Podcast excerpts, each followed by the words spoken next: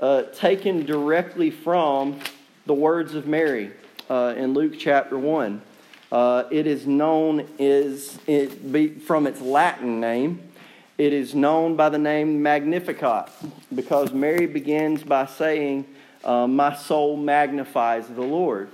Um, so that is the passage we're going to be reading today, and we're we've got the tendency as the Western Church, maybe not so much as Baptists. You know, the church throughout history has probably um, missed missed the boat on Mary one direction or the other. Either we have over venerated her and turned her into effectively someone who functions like a goddess. That's what she looks like. You know, you, you pray to Mary, you light candles for Mary, you give offerings for Mary, or that's not necessarily what we do here. Or sometimes I think we overcorrect a little bit. That we don't give Mary the credit for what she did and what uh, what she went through um, and, and the amount of faith and obedience that, that Mary had, that we're, we sing songs about, you know, Father Abraham had many sons, many sons had Father Abraham. We do it about his faith. When Mary had the same kind of faith that Abraham had, but we're hesitant to talk about her because of the way her name has been misused and mistreated. Uh, so today we're going to look at Mary as a character and her song that she sings in Luke chapter 1. And I want us to see if we can apply that a little bit to ourselves and maybe see what we can learn from the Song of Mary. So if you'll stand with me out of respect for the reading of God's Word, we're going to read Luke chapter 1. We're just going to read part of it. We're going to read verses 46 through 50. And Mary said, My soul magnifies the Lord and my spirit has rejoiced in God my Savior. For he has regarded the lowly state of his maidservant. For behold, henceforth all generations will call me blessed. For he who is mighty has done great things for me, and holy is his name. And his mercy is on those who fear him from generation to generation. Let's pray. Father, thank you so much for the exemplary faith that you show us in someone like Mary. Uh, Lord, someone who was given a, a, completely incomprehensible task, an incomprehensible destiny, and she said, Let it be to me as my, my God has decreed. Lord, we pray that we would have that kind of faith. And Lord, that we would see in Mary's song uh, the opportunity that all of us have for a story somewhat like Mary's, that the, the mighty one can do great things for us today, and his mercy will be on us if we fear him, both our generation and those who come after. And it's in Jesus' name we pray. Amen. So uh, you can be seated. I've titled this, this sermon, Rejoice in the God Who Saves, because I, I, I think that's what we should be taking from this that Mary, um, likely a teenager at this point in her life, a very young girl um, who was told um, earlier in the chapter. Uh, I'm, I'm, you don't, you can flip there if you want to. In my Bible, it's actually on the same page. But just to give you the backstory, even though I'm pretty sure everybody here knows it.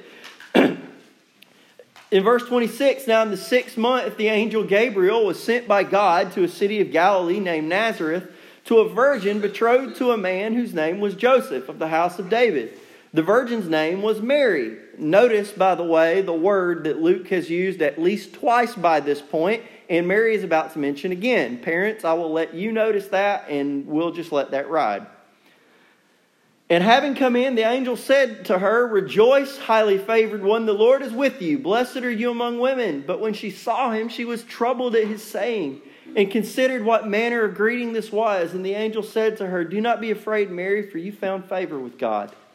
Behold, you will conceive in your womb and bring forth a son, and shall call his name Jesus. He will be great and will be called Son of the Highest. And the Lord God will give him the throne of his father David, and he will reign over the house of Jacob forever, and of his kingdom there will be no end. And then Mary brings it up again. Then Mary said to the angel, How can this be, since I do not know a man? And the angel answered and said to her, The Holy Spirit will come upon you, and the power of the highest will overshadow you. Therefore, also that Holy One who is to be born will be called the Son of God. Now, indeed, Elizabeth, your relative, has also conceived a son in her old age, and this is now the sixth month for her who was called barren. For with God, nothing will be impossible. And then we see the faith. Mary said, Behold, the maidservant of the Lord, let it be to me according to your word. And the angel departed from her. That's a pretty crazy thing to just have happen to you on a Tuesday, right? Like, I don't know if it was a Tuesday, but I'm just saying this kind of happens out of nowhere for Mary in a completely unexpected fashion because Mary kind of says, Hey, uh, Gabriel, angel, whoever you are, this is not really how I expected to have a child. I don't understand how this is going to work. The angel says God's going to do it. Mary says, Okay, you say so. I believe you. And she did. And it was just that simple. She never questioned God, she just asked him a question. And so she goes to visit her cousin Elizabeth, who the angel also told her uh, was pregnant. Trust but verify, you know. Um, so she goes to see Elizabeth, and Elizabeth is in fact pregnant, and you get the famous story of John the Baptist still in his mother's womb, leaping in the presence of Mary, not because Mary's present, but because Mary's child, Jesus, is present. And John senses the presence of his Lord and begins leaping in the womb. And at that point, Mary begins to sing. Mary has a song to sing. And then we get this passage where she rejoices and magnifies the God who's done this amazing thing for her. And I want us to see the reasons this morning that Mary says God is worthy. And first, I want us to see that God is worthy because of his saving work. Look at the first thing she says My soul magnifies the Lord, and my spirit has rejoiced in God my Savior. Now, this is a New Testament book, right? This is the Gospel of Luke. It was written in Greek, but was Mary a Greek? No. Mary was a Jew. She was a Hebrew. And so her language though she may have known Greek, was more likely Aramaic with as much Hebrew as she could get. Hebrew was kind of a scholarly language. The fluent people in Hebrew were really the religious scholars, based on the fact that Mary's from Nazareth. Uh, she was probably uh, low class to low middle class, not much formal education. She was very likely illiterate. But the main bulk of literature she would have heard her entire life would have been the Old Testament. She would have heard it in synagogue. She would have heard it recited. She would have been able to probably recite a great deal of it. And Hebrew poetry is very different from English poetry. You know, you, know, roses are red, violets are blue, Christmas is great, but I love Easter too. You know, it kind of rhymes. Okay? We rhyme words ooh, ooh, great, too. So, English poetry, we rhyme sounds. Hebrew poetry doesn't rhyme sounds, it rhymes ideas. So, it, it usually comes in sets of two lines. And those two lines are what we call parallel. It usually says the same thing twice, but the second line gives you a little bit more information about the first and the rest of the poem kind of works this way. So, first, Mary says, My soul magnifies the Lord. Now, that word soul is the Greek word psyche. You probably know this word. Anybody ever taken psychology?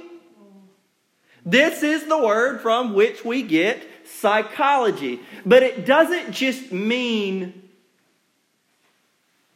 the way your mind works in Greek. Okay, there's we treat it that way. We use it in a very secular way. When we say psychology, most of the time a psychologist is not going to be concerned with spiritual things. They're concerned about the human mind and the brain and the way it works and the patterns of human thinking.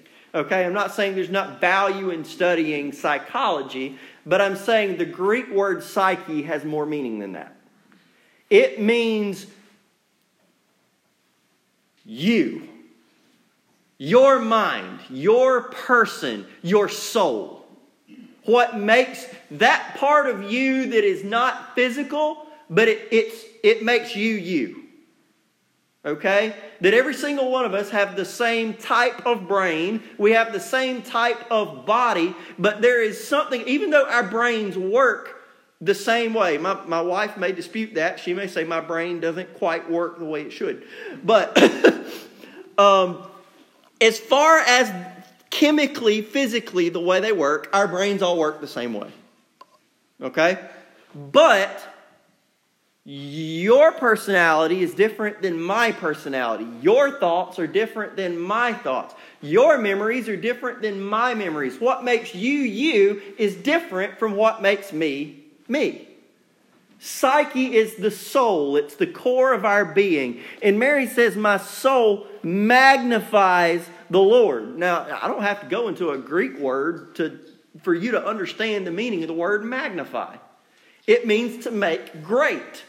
That's why when you look at a magnifying glass, you know, you take it and you put it over the little tiny words, it makes the words great. It makes them bigger. So Mary doesn't mean she's literally making God bigger because you can't do that. God's already infinite.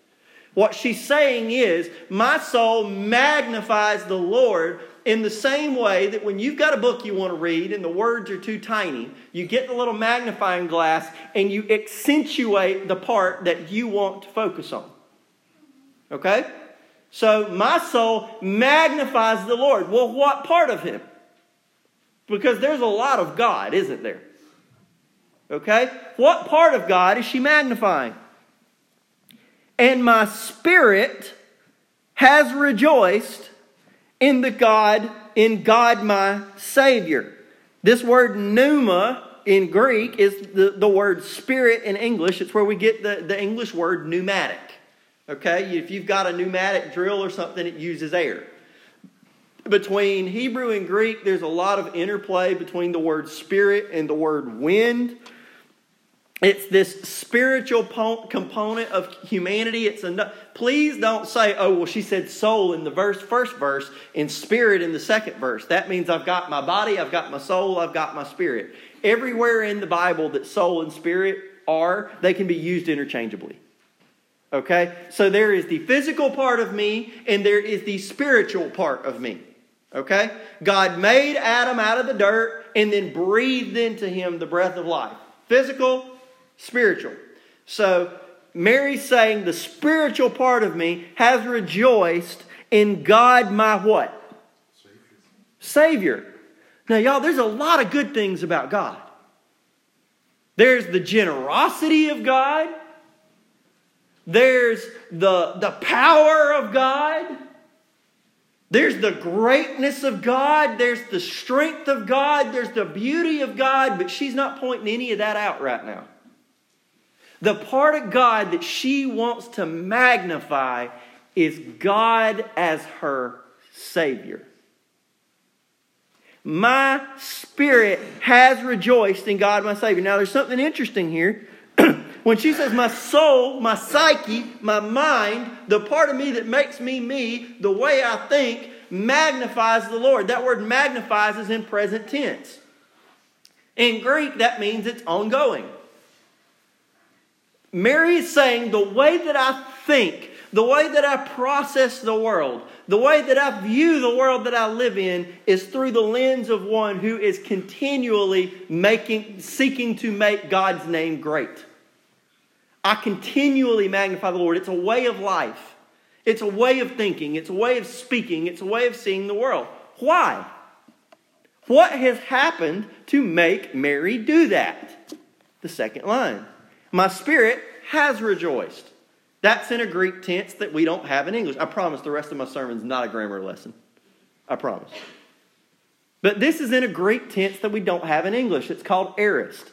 To, to make it simply, think of it an aorist verb is kind of like a point on a line. It happens at a specific moment.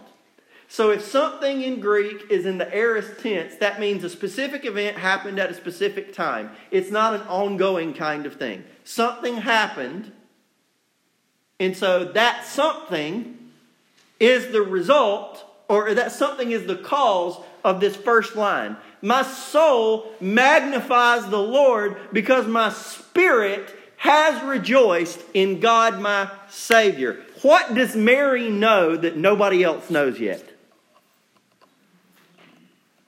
Who's in her womb? Jesus. What is Jesus coming to do? Save the world. Jesus' name in Hebrew, Yeshua, means Yahweh saves.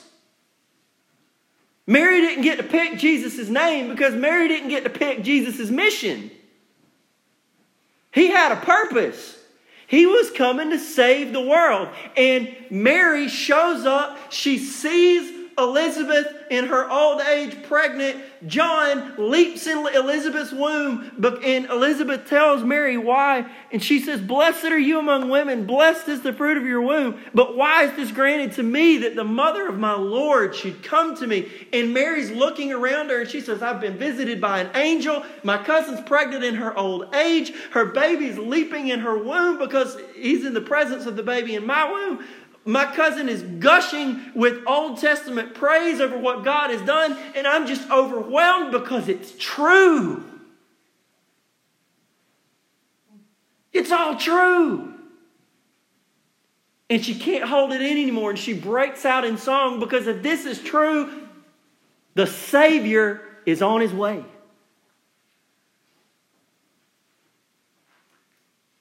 Her soul magnifies the Lord. Has God done great things for you? Has God saved you? Has there been a moment in your life where you fell on your knees and said, God, have mercy on me, a Savior? You sent Jesus to me, and until this moment, I have never come to you and said, God, save me. And Jesus saves you, and what should be the effect that has on your life? It should be an ongoing change in the way you think, the way you see the world, the way you view your life, the way you live your life. It should be a constant thing where when you go, you can say, My soul magnifies the Lord because my soul has rejoiced in the God who saved me. That one event changes the way the, the rest of your life works. and that happens throughout the New Testament. In Acts chapter 4, verses 18 through 20, you got some of the apostles who'd been preaching in the temple, and the temple staff didn't like this, so they told them to stop. In verse 18, so they called them and commanded them not to speak at all, nor teach in the name of Jesus. But Peter and John answered and said to them, Whether it's right in the sight of God to listen to, you more than God, you judge. For we cannot but speak the things which we have seen and heard. Y'all, I've never met somebody who knows Jesus that doesn't talk about him from time to time. Say, well, Josh, I know Jesus, but I never talk about him might I gently challenge you? Well, yeah. Okay, so the church, the church in the Bible is called the bride of Christ, right? How many of y'all are married and never talk about your spouse? What kind of marriage is that if you're married but you never talk about your spouse? Talk well about your spouse. You say, well, I talk about them. I do. That's not what I'm talking about. Oh, man, if, if you're married and I don't know that because you never talk about them, best case, that means you don't even like them. Worst case, you feel a lot of emotion for them but it ain't love. You see, there's no such thing as a Christian who don't talk about Jesus. And then second, look at what look at what happens when Jesus heals a man. Luke 8, 38 through 39. Now the man from whom the demons had departed begged him that he might be with him. But Jesus sent him away, saying, Return to your own house and tell what great things God has done for you. And he went on his way and proclaimed throughout the city what great things Jesus had done for him. When's the last time you told somebody the great things Jesus has done for you? Because if you don't tell them, they're not going to know. Romans 12, verse 2 Do not be conformed to this world, but be transformed by the renewing of your mind, that you may prove what is good and acceptable in the perfect will of God. That what is the number one thing that will change and renew your mind? Being saved will.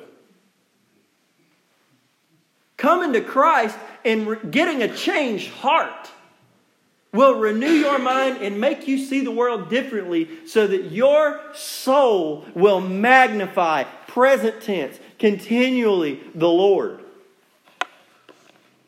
If you just don't care about the things of God you don't care about His Word, you don't care about Jesus, this is just a joke for you, this is just a waste of your time, you would rather be somewhere else, you would rather be doing somewhere, doing something else, you would rather be, you know, I can think of a billion places I would rather be than with this church and these people singing these songs. If, if Jesus is that to you, you probably don't know Him. You probably don't know him. Because the equivalent to that is saying, I can't wait to get up and go to work in the morning because I'm tired of being in this house with this spouse. That's what it's like when you say I'm a Christian, but I don't want to be around the church. I don't want to go to church. I want to do church things. That's like saying I can't wait to get out of this house because I need to get away from this spouse of mine. But if you know them and you love them, man, they will change the way Jesus will change the way you think, Jesus will change the way you view the world, and you will find yourself magnifying him and glorifying him for the great things he's done. That God is worthy of worship because of his saving work. The greatest thing Jesus ever did is, is offer himself for you, by the way. So God's worthy of worship because of his saving work. God's worthy of worship because he loves the lowly. Look at the second thing Mary says. For. Okay, so this is not a this is not a therefore, this is a for. Um, I almost said when you when you see a four, go back and see what the four is for for, but that doesn't work like therefore. he has regarded the lowly state of his maidservant. For behold, Henceforth, all generations will call me blessed. For he who is mighty has done great things for me, and holy is his name. Mary's giving you reasons. Mary's giving you reasons that she is glorifying and magnifying God, her Savior. The first one is she says, He has regarded the lowly state of his maidservant. Then, all the generations after her, because she says, henceforth, okay, because, by the way, have you ever stopped to consider that Mary's current generation is not going to call her blessed? Have you ever thought about that? When somebody says, Mary, I didn't know you and Joseph had already got married. Well, we haven't. Oh.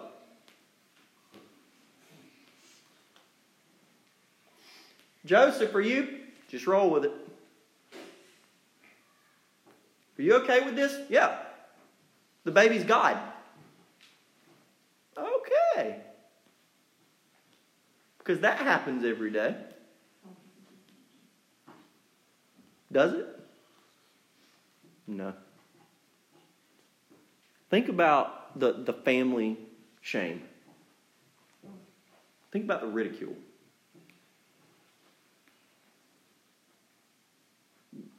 Mary had to endure that.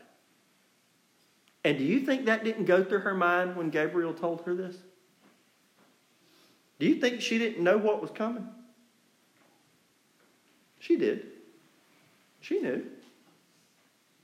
She says, Future generations are going to call me blessed, but she was willing to, to, to endure this for her current generation. They'll, they'll bless me then, even if they don't bless me now. One day they'll know. For he who is mighty has done great things for me. One day people will know that this is of God, even if they don't know it now. To put this in non poetic English, God took notice of the lowly state of his maidservant, and from now on, all generations are going to call me blessed because the mighty one has done great things for me. That's what she just said. now, this word maidservant is the Greek word doule. It's a feminine form of the Greek word doulos. Do you know what doulos means? It means slave. Mary viewed herself as God's property. He can do with her what he wants, and she's okay with it. Now, y'all, that's. You can't view yourself much lower than that. Notice that Mary did not say, He has regarded the exalted righteousness of His servant. And all generations will call me blessed because I have done great things for God. Does she say that? How much of this is about her? None of this is. For he has regarded the lowly state of his slave girl. That he noticed me. Y'all, when we notice people, who do we normally notice? Who do humans notice? We notice the great ones. I cannot get past people. I, you, people actually fight about this. They fight about who's better, Michael Jordan or LeBron James. Basketball players. I have seen. I, I hear. I hear your opinions. I disagree with them. Um, but people get in like they get heated about that. And it's about who's the greatest? Who's the greatest? Muhammad Ali said, I'm the greatest. Jordan was the greatest. LeBron thinks he's the greatest. I see shaking heads. I disagree with you too. No, I'm just kidding. But folks fight about who's the greatest. You know what folks have never got in a fight about? I had a pastor in seminary tell me, or a professor in seminary tell me this, who was also a pastor. He said, Do You know what a church has never split over? Fighting over who was the most humble. no church has ever split because they were in a disagreement about who was most humble. But do you know what churches do split over? Who's the greatest? My Sunday school class is the greatest. No, ours is. My preferences are greater than yours. No, mine. Pianos, guitars, pews, chairs, chandeliers, recessed lighting, carpet, tile, suits, khakis, jeans. And they fight and fight and fight and fight and fight and fight and fight. Who's greater? Who's better? Who's.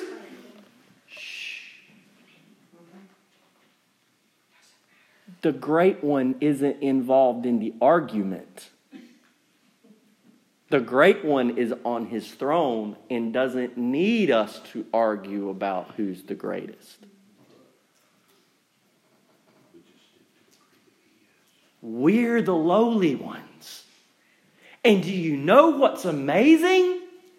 The great one regards us. We make a mistake. I'm, I'm really glad that, that we get a chance to talk about this. Do you know churches are not democracies? But, Pastor, we vote. Yes, but we're not a democracy. We're a dictatorship. Pastor, what'd you? I'm not the dictator. Jesus is the dictator. He decrees what happens, and the only reason we vote is so that the Holy Spirit can work in our hearts and we can say, Yes, Lord. That's our opportunity to agree with Jesus. That's the only reason we vote. He doesn't need our vote. He doesn't need our input. He doesn't need our opinion. He doesn't need our help. He doesn't need anything from us. But do you know what? He wants us.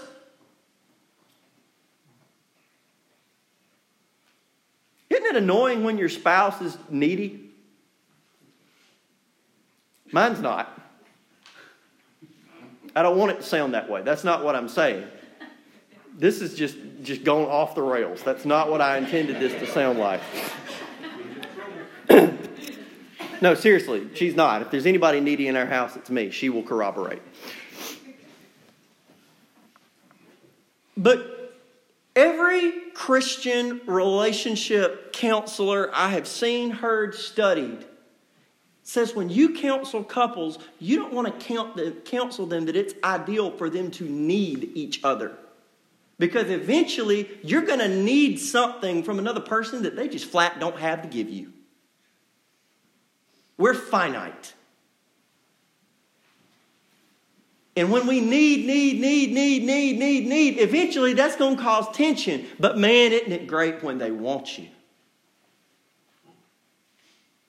I don't need you to be here for this, but I want you to be here with me in this.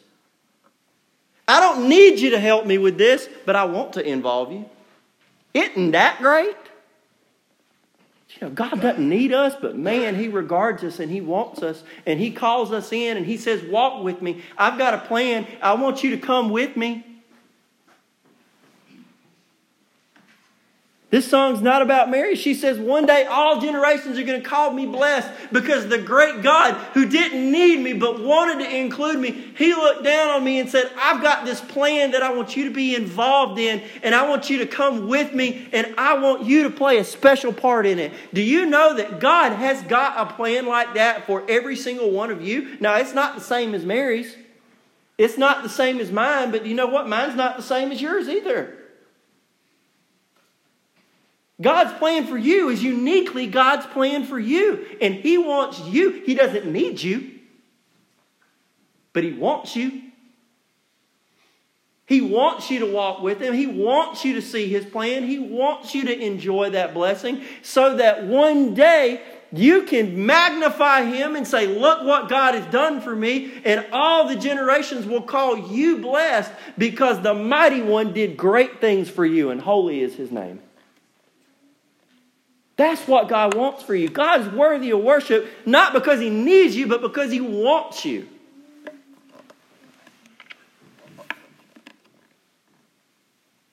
God is worthy of worship because He loves the lowly. Isaiah 57 15 says, Thus says the high and lofty one, who inhabits eternity, whose name is holy. I dwell in the high and holy place with him who has a contrite and humble spirit, to revive the spirit of the humble and to revive the heart of the contrite ones.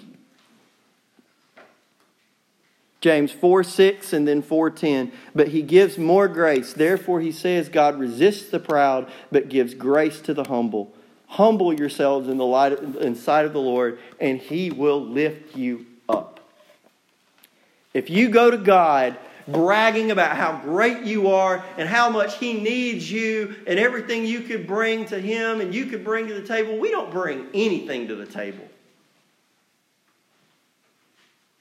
Jesus literally brought His broken body and shed blood to the table. You can't bring anything greater than that. All He does is just invite you to sit with Him. God is worthy of worship because he regards the lowly. And then finally, God is worthy of worship because he's merciful. Now, this is one of the more crucial lines in Mary's song. She says, His mercy is on those who fear him from generation to generation. Now, the mighty one has done great things. His name is holy. And the great things he's done are great, regardless of whether or not we take advantage of them. Okay? His name is holy whether or not we acknowledge it. You know, there's a there's a movie, I can't remember. It's a Christmas movie, so it's it's an appropriate time of year. I've seen multiple movies do this, but there's a movie that that for Santa to function, people have to believe in him. That it's almost like he's got a gas tank. And if people don't believe in him, he can't be Santa. For some reason, people think that, that God is like that. That, that if you don't believe in him, he's just, he kind of dwindles away to nothing. He needs your belief. Y'all, he doesn't need your belief to be God. He doesn't need your belief to do God things. He's going to do great things whether or not we take advantage of that. He is going, His name is holy whether or not we acknowledge it that way. How many of y'all keep an umbrella in your car? What do you do when it rains? You get it out, right? Okay? I've mentioned this in here before because it's goofy to me. I had this teacher in high school whose name I will not name because she told me she got pulled over here once, so people might know her. She is a sweetheart of a lady, and I love her to death. She's quirky. And we were watching her one day in class. We were staying after school for something, but she was getting ready to leave. And we look out the window, and it's a torrential downpour. She's walking out to her car. Okay? So she walks out to her car in the rain, opens the front door of her car, reaches in, pops the trunk, closes the door, walks to her trunk, opens it, opens an umbrella, closes the trunk, walks to the front door of her car, opens it, closes the umbrella, and gets in.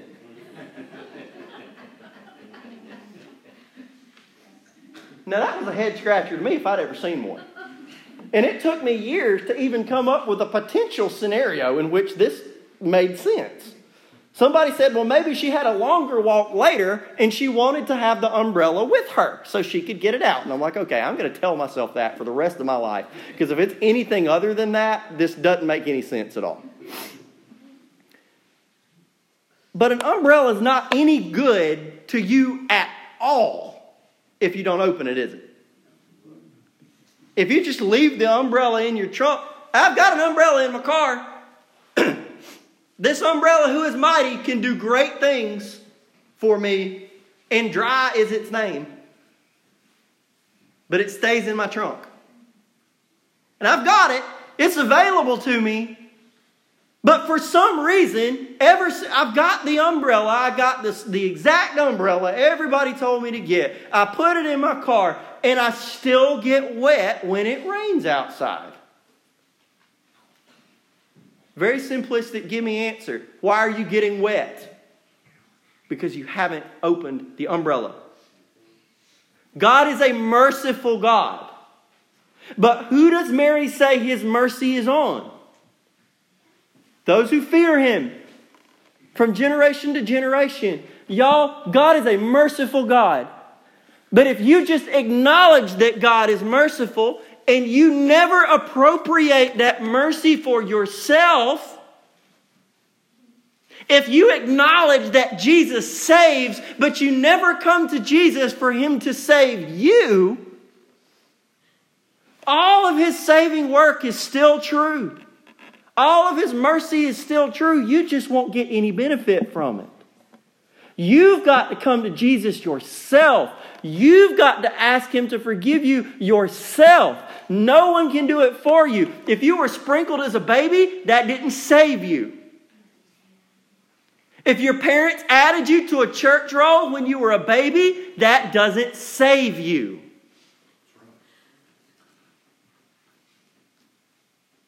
If you have never come to Jesus and you have never confessed your sins and you have never said, God, have mercy on me, a sinner, save me, your blood is enough for me, I want to belong to you, you are not saved.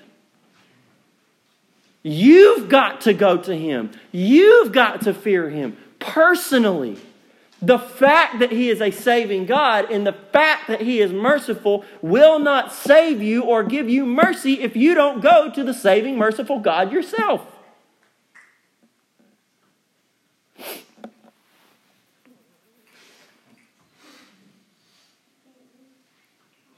From generation to generation, that that promise belongs to everybody who will come to Jesus now and until the Lord tarries. Luke chapter 18, verses 9 through 14, Jesus told a parable, and he spoke a parable to the, some who trusted in themselves that they were righteous and despised others. Two men went up to the temple to pray, one a Pharisee and the other a tax collector. And the Pharisee stood and prayed thus with himself God, I thank you that I'm not like other men, extortioners, unjust, adulterers, even like this tax collector. I fast twice a week, I give tithes of all that I possess. And the tax collector, standing far off, would not so much as raise his eyes to heaven, but beat his breast, saying, God, be merciful to me, a sinner. I tell you, this man went down to his house justified rather than the other. For everyone who exalts himself will be humbled, and he who humbles himself will be exalted. That that broken, contrite heart in front of God that says, Show your mercy to me, God will never turn down. When you look up at God and say, God, you better let me into heaven or you're going to be missing out, I'm afraid it'll be you who's missing out. Then, Acts chapter 2, Peter says to them, Repent let every one of you be baptized in the name of Jesus Christ for the remission of sins, and you shall receive the gift of the Holy Spirit, for the promises to you and your children and to all who are far off, as many as the Lord our God will call. That this promise, this promise that God will save you if you call on Him, belongs not just to you, but it belongs to your children and your grandchildren. Now, notice I said salvation doesn't belong to your children and grandchildren. Who has to come to Jesus to be saved? They do. God doesn't have any grandchildren, He's just got kids. If you're saved, that doesn't mean your kids are saved. if your mama was saved, that doesn't mean you are. If your grandma was saved, that doesn't mean you are. You got to come to Jesus yourself. And now is your opportunity to come to that moment in your life where your spirit can rejoice in God your Savior, where your soul can magnify the Lord because He's done great things for you. And there is no greater thing He could do for you than to save you by the blood of His Son, Jesus Christ. If you have never given your life to Christ, now is the opportunity. Mark and Joyce are going to lead us in a couple verses of an invitation hymn. And if you want to give your life to Christ, you can, I, will be glad to help walk you through that. You don't need me for that, but if you say, I don't know how, how this goes, you got a few different options. You can come on this aisle and say, Pastor, I need to talk to you. I'll set up a time to talk with you either right after the service or this afternoon or sometime this week. If you're scared to walk down the aisle, there's no shame in being scared of that. Um, you can fill out the guest card on the side of your bulletin and drop that in the offering plate when it comes by, and I will follow up with you. Or you can catch me at the back door if you miss both of those. But I don't want you to leave without giving your life to Christ. I want you to be able to sing the same song that Mary did and say, He has done great things for you. Let's pray. Father, thank you so much for being a merciful, good, loving God who has done great things for us, nothing greater than sending His Son. And Lord, that you're not a God who needs us, but you're a God who wants us. But that desire you have for us, you still let us come to you. And if we don't come to you, we miss your mercy, we miss your greatness, we miss your holiness and we